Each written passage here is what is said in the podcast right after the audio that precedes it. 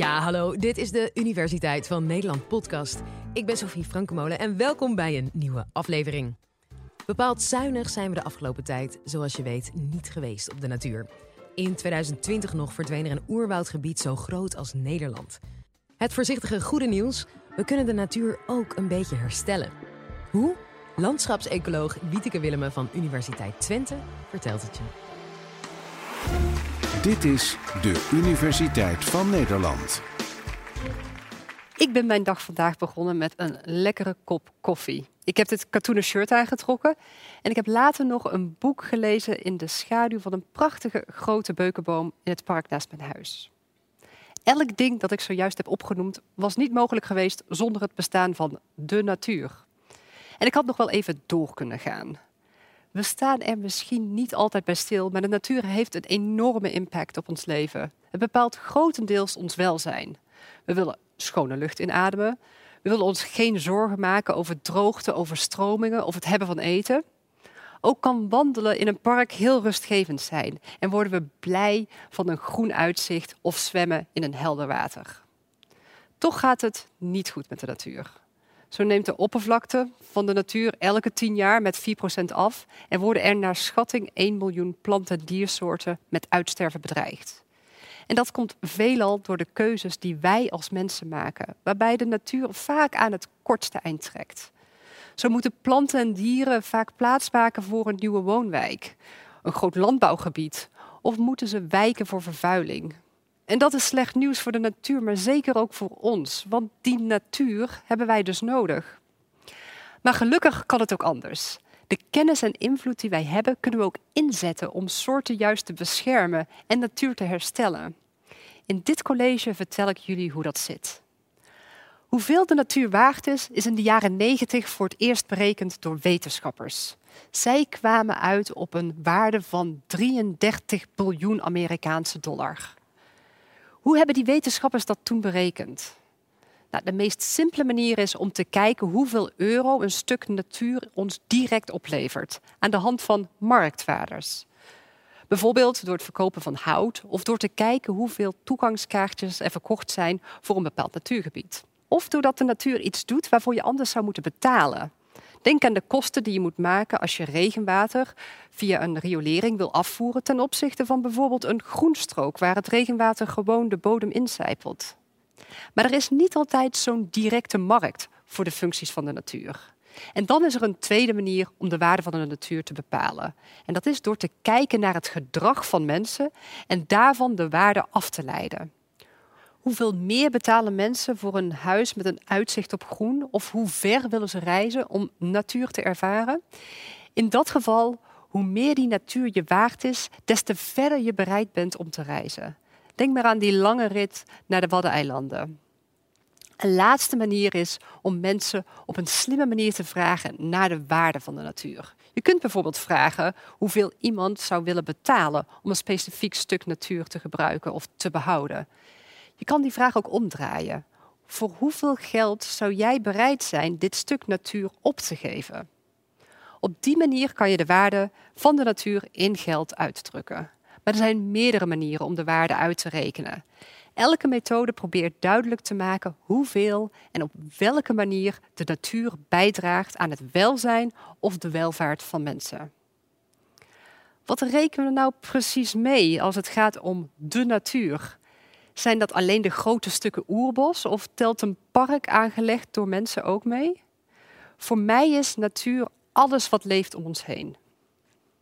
Als je wil bepalen wat de natuur voor ons betekent en welke waarden het heeft, moet je de natuur beschrijven op een manier die verder gaat dan dit is deze soort plant of dit is een stukje groen.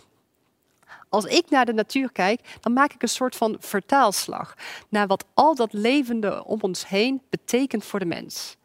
Ik zie geen boom, maar ik zie een soort van natuurlijke airconditioning voor de mens, want bomen zorgen voor verkoeling. Ik zie geen riet, maar ik zie een waterfilter. Ik zie houtproductie, voedsel, een plek om te ontspannen. Elk stukje natuur heeft andere functies voor de mens en vaak ook verschillende. Deze functies noemen wij ecosysteemdiensten. Om het overzichtelijk te houden, kunnen deze simpel gezegd in drie groepen worden opgedeeld. In functies die te maken hebben met één, het produceren van materiaal. Denk aan uh, hout en fruit en groenten. Twee, het reguleren van de omgeving, zoals het bevruchten van fruitbomen door insecten of het voorkomen van overstromingen. De bladeren en wortels van planten zorgen er namelijk voor dat het water langzaam de grond in kan trekken, waardoor niet alles in één keer naar één plek stroomt. En een derde groep van ecosysteemdiensten gaat over de rol van de natuur in het creëren van ervaringen. Mensen genieten van parken en lanen of van kenmerkende landschappen, zoals de Veluwe. Kortom, de natuur is eigenlijk een alleskunner. Al dat levende om ons heen, van grasveld tot oerbos, draagt op een eigen manier bij aan ons welzijn. Het idee is, door al die functies goed op de kaart te zetten, er weloverwogen keuzes gemaakt kunnen worden. Net als de rest van de wereld staat de natuur niet stil. Alles verandert continu. We zien nu voornamelijk dat de soortensamenstelling en de hoeveelheid natuur afneemt. En daardoor kan het zijn dat een gebied functies verliest. Bijvoorbeeld dat er minder leefgebied is voor bijen, waardoor ze minder bloemen kunnen bestuiven. Of dat er minder bomen zijn voor verkoeling. En door die veranderingen blijft er misschien nog maar één functie in een gebied over. Als de natuur verdwijnt in Nederland, dan merken we dat bijvoorbeeld aan de straten en kelders die blank staan, of doordat we geen verkoeling kunnen vinden in de stad op hete zomerse dagen. Maar bedenk ook dat wij door onze wereldeconomie afhankelijk zijn van de natuur op andere plaatsen van de wereld. Voor ons voedsel, het klimaat en onze belevingen. Ik had het net over de achteruitgang van de natuur. En dat is altijd relatief. Want je moet de situatie zoals die nu is altijd vergelijken met een moment uit het verleden. Maar welk punt kies je dan? Ga je vergelijken met gisteren? Of hoe het was ten tijde van de industriële revolutie? Of op met het moment dat, het, dat, dat, dat voor het eerst mensen op aarde rondliepen? Dat referentiepunt moet je heel duidelijk hebben. Het is niet alleen belangrijk om te bepalen hoeveel iets veranderd is, maar ook om de oorzaak van die verandering te ontdekken. Dit soort analyses zijn belangrijk als je wil gaan kijken naar hoe je de situatie weer beter kan maken. Want gelukkig kunnen we ook helpen de natuur te herstellen. Zelf doe ik onderzoek in Zuid-Afrika, in de Baviaanskloof. De Baviaanskloof was vroeger een best groene vallei in dit droge deel in Zuid-Afrika. Het was daarom een hele goede plek om vee, geiten en schapen te houden. Deze vallei had ook een uniek stuk natuur. Onder de alsmaar groeiende druk van de veestapel verdwenen grote delen van de vegetatie en verloor de vallei daardoor een groot deel van haar functies. Het land was enorm uitgeput. Je kon er niets meer mee. Het vee had honger, de bodem spoelde weg en droogde uit en iconische planten, populair onder toeristen en bewoners, verdwenen. Eind jaren 90 beseften de bewoners, hier is iets helemaal verkeerd gegaan. We moeten het anders doen. Om de natuur en die belangrijke functies in het gebied te herstellen, hebben de bewoners toen hun handen ineengeslagen en zijn natuur gaan maken. Hoe hebben ze dat gedaan? Ten eerste, een groot aantal boeren hebben hun schapen en geiten weggedaan, zodat de vegetatie weer terug kan groeien. In plaats van geiten en schapen houden, zijn ze lavendel en rozemarijn gaan verbouwen. Hieruit kan een waardevolle olie gehaald worden voor de cosmetica-industrie. Een bijkomend voordeel is dat rozemarijn en lavendel maar weinig water en kunstmest nodig hebben. Daarnaast zijn er op meer dan duizend hectare jonge lokale boompjes geplant. Wij als onderzoekers houden nu heel goed in de gaten hoe dit gebied zich aan het ontwikkelen is. We kijken of, er weer, of het weer groener wordt en of er minder erosie is en of de waterloop zich herstelt. En of die iconische planten die typisch waren voor dit gebied weer terugkomen.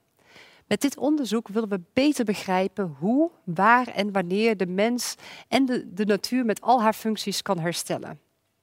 Voor dit onderzoek gebruiken we satellietbeelden. Die beelden zijn waardevol om meerdere redenen. Zoals ik al zei, willen we heel graag de veranderingen goed in beeld hebben. En doordat er al decennia satellieten om de aarde cirkelen, kan ik met die satellietbeelden 30 jaar terug in de tijd kijken. Het moment waar de eerste acties daar werden ondernomen met als doel de natuur te herstellen.